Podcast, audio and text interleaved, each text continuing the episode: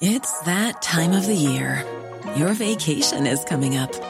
You can already hear the beach waves, feel the warm breeze, relax, and think about work. You really, really want it all to work out while you're away.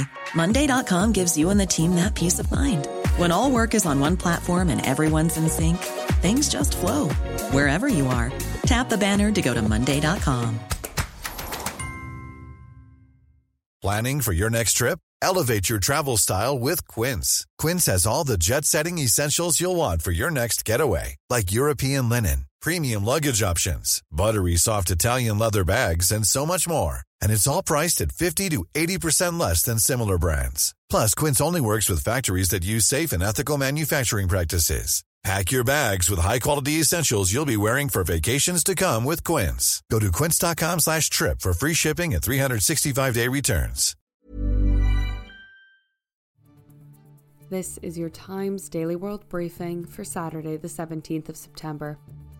I'm Emily Ferrier. And I'm Amy Gill. People wait 24 hours to pay their respects to the late Queen Elizabeth. The advice uh, from the Department for Media and Culture is not to join the back of the queue because uh, the queue is almost at capacity at tw- uh, 24 hours. And Ukrainian forces uncover tortured bodies. By the time journalists were allowed, several bodies were already unearthed, and you know it was absolutely devastating picture. I need to say that it's by far one of the worst things I've seen uh, in the course of this war. The Times Daily World Briefing. Princes William and Harry have been mounting a silent vigil at Queen Elizabeth's coffin at Westminster Hall on Saturday morning.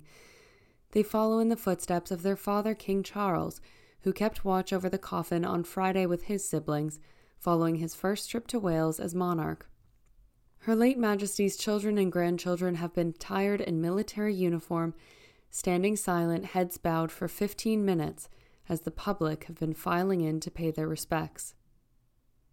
Most of the other members of the British royal family, including some of Queen Elizabeth's great grandchildren, watched from a gallery.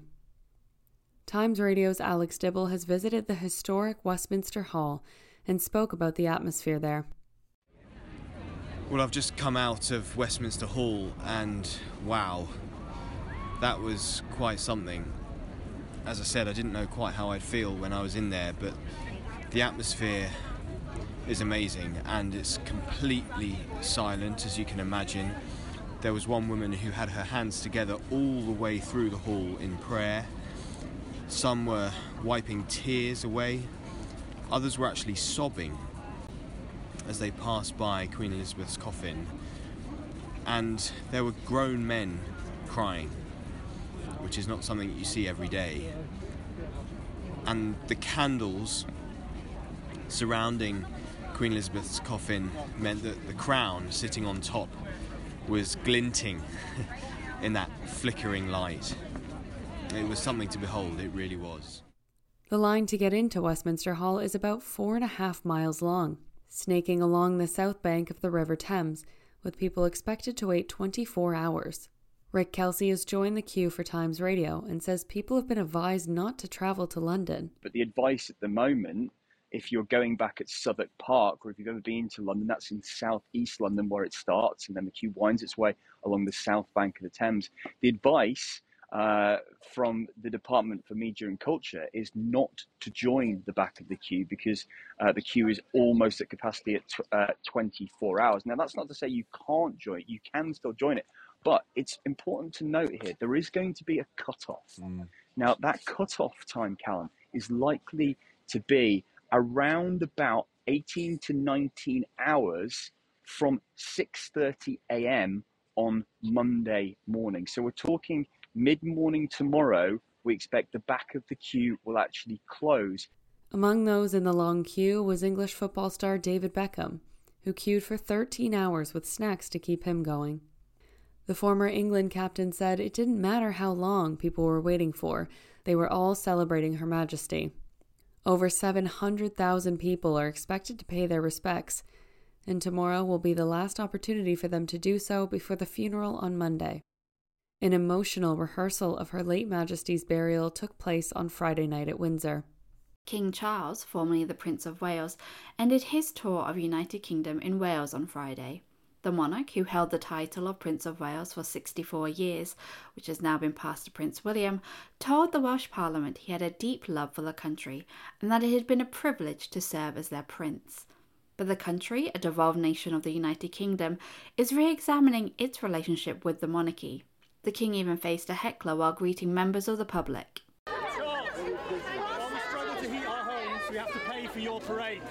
Outside of the Welsh capital Cardiff, Real Democracy, an anti monarchist group, silently protested an end to the Prince of Wales title.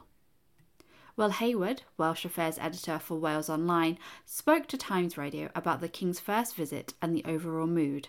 I mean, you just have to look at the crowds that have turned out in Cardiff to show that there is incredible support in Wales um, for uh, the new king. Um, I think it is worth bearing in mind that obviously the, the, people that come out to celebrate usually, by definition, are supportive hmm. of the royal family. The passing of the Prince of Wales title dates back to the 14th century, when King Edward I gave the title to his son and heir who was born in Wales. Until that point, Wales had its own native prince, the last of which was killed by English forces when Edward I conquered the country. Hayward went on to talk about the current relationship between the monarchy and Wales. There is a long standing conversation in Wales about um, the monarchy, especially the role of the Prince of um, Wales. Um, so it's, um, uh, I think that's something that's going to be going uh, quite, something we'll discuss a lot going forward, especially when we get to um, Prince William's investiture. In 1969, Charles's own investiture ceremony, where he was officially crowned Prince of Wales, drew much criticism for its lavishness, despite the young prince's charm and his ability to speak Welsh. Leader of the pro independence party Plaid Cymru, Adam Price, has called for a national conversation on whether the same ceremony should be held for Prince William. And 28,000 signatures so far have been collected for an online petition to end the title, which protesters say is a symbol of historical oppression. On the way, Florida's governor flies migrants to Martha's Vineyard, and the longest running Broadway musical announces its final curtain. The Times Daily World Briefing. Ukraine's president said bodies unearthed at a new mass burial site in land recaptured from Russia include people who were tortured. The chief investigator for the Kharkiv region says authorities have found more than 400 people who've been killed, some with their hands tied behind their backs. UN monitors are to be sent to the recaptured Ukrainian town of Izium following reports of the mass grave. The Times' Richard Spencer was among a group of journalists who went to the town of Izium. The destruction in the city centre there was the most intense destruction I've seen in any town in this conflict so far since February. Virtually every building in in the city was damaged, and in the center, every single building was destroyed. Uh, pretty much the uh, town hall. Um, the school, the supermarkets, uh, all you know, reduced to shells. Forensic experts and police have started to exhume the bodies found in a woodland outside of the town. The first body to be recovered from the mass burial site showed signs of a violent death. The chief prosecutor for the Kharkiv region said the man found at the site in Izium still had a rope around his neck. President Volodymyr Zelensky has likened the discovery to what happened in Bucha in the early stages of the invasion. Journalist Katerina Molofeva has been in Izium today and told Times Radio the site was devastating. By the time journalists were allowed, several bodies were already unearthed, and you know it was absolutely devastating picture. I need to say that it's by far one of the worst things I've seen uh, in the course of this war and since 2014. Because I mean, in a way, I feel very connected to this area because I come from Donbass and I always was passing through Izium on my way to Donbass. Russia has repeatedly denied committing war crimes in Ukraine. To the United States now, where on Friday the governor of Florida, Ron DeSantis, flew dozens of migrants from Texas to the wealthy vacation island of Martha's Vineyard in Massachusetts. The Republican governor defended his decision as a political dispute over border security as the November elections approach. DeSantis blamed Joe Biden and the Democratic Party for what he claimed was a failure to stop migrants from crossing the US border, despite the record 1.8 million arrests made this fiscal year. This is a massive and intentional policy uh, that is causing huge amount of damage all across the country, and it's all rooted in a failure to take care that the laws are faithfully executed and to fulfill his oath of office. The group of migrants, mostly from Venezuela, was sent on Friday morning to Cape Cod after Massachusetts Governor Charlie Baker organized transportation to and housing at Cape Cod Military Base. DeSantis announced that the Florida legislature set aside $12 million to transport migrants out of the state and that they were using the funds to protect Florida. On Friday, White House Press Secretary Karine Jean Pierre condemned the flight, calling it a political stunt. Yesterday, two Republican governors reportedly lured 100 asylum seekers, including children, onto planes and buses with false premises and then abandoned them on the side of a busy road, thousands of miles away, with nothing, with nothing but Ziploc bags of their belongings in hand. The legal basis for DeSantis rounding up migrants from a state he does not govern remains unclear. The Times Daily World Briefing Sport. With an update on the 2022 World Cup, here's John Jackson. Ecuador will play at the 2022 Football World Cup after FIFA dismissed an appeal from Chile, who claimed Ecuadorian player Byron Castillo was ineligible for the qualifiers. Chile had appealed FIFA's June the 10th decision to dismiss their complaint that Castillo was born in Colombia in 1995 and not in Ecuador in 1998, as stated on his official documents. The winger played in eight of Ecuador's 18 qualifying games for the finals. The Chilean Football Federation claims it has a huge number of documents that prove without any reasonable doubt that the player was born in Colombia and confirmed it would appeal the decision to the Court of Arbitration for Sport. Ecuador are set to play in the opening match of the 2022 World Cup on Sunday, the 20th of November, against hosts Qatar. The Times Daily World Briefing Entertainment. The longest running show on Broadway is set to close in February of 2023.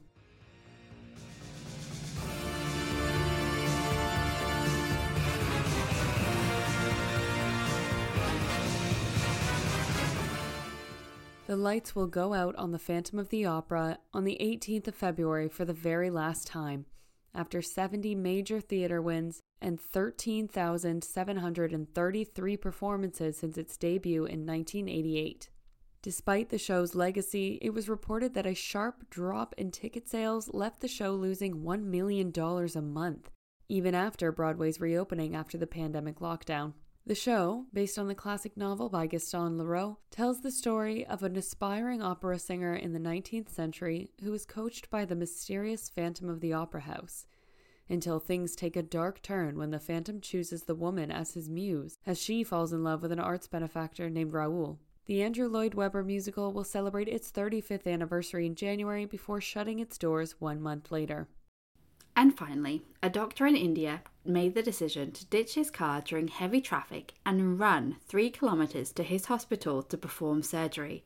The traffic in Bengaluru is so bad that the Times of India call it meme triggering. And so Dr. Nanda Kumar decided not to keep his gallbladder patient waiting when it seemed apparent the traffic was not easing.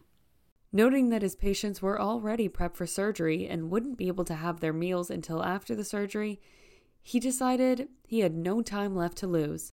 The traffic in the city has prevented patients from arriving at the emergency rooms in the past, so Nanda Kumar didn't want to leave it to chance. So, running is not only good for you, but could potentially help save another life as well. And that's your Times Daily World Briefing for Saturday, the 17th of September. This podcast from The Times is brought to you in partnership with Google Podcasts. When you make decisions for your company, you look for the no brainers. And if you have a lot of mailing to do, stamps.com is the ultimate no brainer. It streamlines your processes to make your business more efficient, which makes you less busy. Mail checks, invoices, legal documents, and everything you need to keep your business running with stamps.com. Seamlessly connect with every major marketplace and shopping cart. Schedule package pickups and see your cheapest and fastest shipping options from different carriers with rates up to 89% off USPS and UPS rates. And with the stamps.com mobile app, you can take care of mailing and shipping wherever you are. Make the same no-brainer decision as over 1 million other businesses with stamps.com. Sign up with code program for a 4-week trial plus free postage and a free digital scale. No long-term commitments or contracts. That's stamps.com. Code program.